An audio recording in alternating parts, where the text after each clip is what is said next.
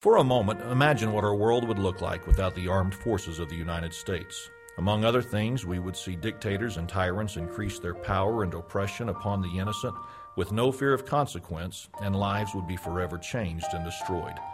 Over the years, the United States and our world have been blessed by those who have been willing to serve in our armed forces, and this year the Fairview Cemetery Association invites you to help us remember and honor those who have served and fought for all mankind. On Saturday, May 23rd, the Fairview Cemetery Association will be hosting a special memorial service at 6:30 p.m. at the Fairview Cemetery. At this ceremony, we will be honoring two of Pampa's veterans, Charlie Martin and Terry Pittman. In addition to honoring our armed forces, complimentary hamburgers, chips, and drinks will be served to each who attend after the ceremony as our way of saying thank you for helping us make this day special. We encourage you to mark this special day on your calendar, and we hope to see you there.